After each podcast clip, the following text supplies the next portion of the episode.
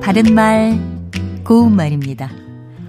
우리나라 고유의 운동인 씨름은 두 사람이 삿발을 잡고 힘과 재주를 부려서 먼저 넘어뜨리는 것으로 승부를 겨루지요.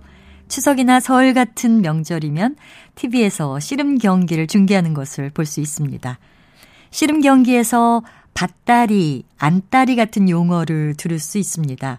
밭다리는 씨름이나 유도 따위에서 걸거나 후리는 상대의 바깥쪽 다리를 뜻하고요. 안다리는 걸거나 후리는 상대편의 안쪽 다리를 의미합니다. 밭다리는 바 밑에 티읕 받침을 쓰는데요.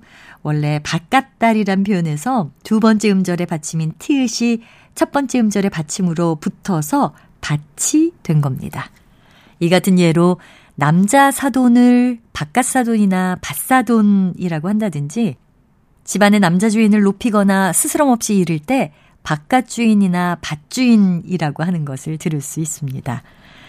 씨름과 관련된 속담으로는 씨름의 진놈이 말이 많다라는 게 있는데요. 일을 잘못하거나 잘못을 범했을 때 자꾸만 변명하거나 다른 사람에게 책임을 돌리는 것을 비유적으로 이르는 말입니다. 또 두꺼비 씨름 누가 질지 누가 이길지라는 관용구도 있습니다. 이것은 힘이 비슷해서 서로 다투어도 승부의 결말이 나지 않는다는 것을 뜻하는데요. 원래 두꺼비 씨름은 끝내 승부가 나지 않는 다툼이나 겨rum을 비유합니다. 바른말 고운말 아나운서 변희영이었습니다.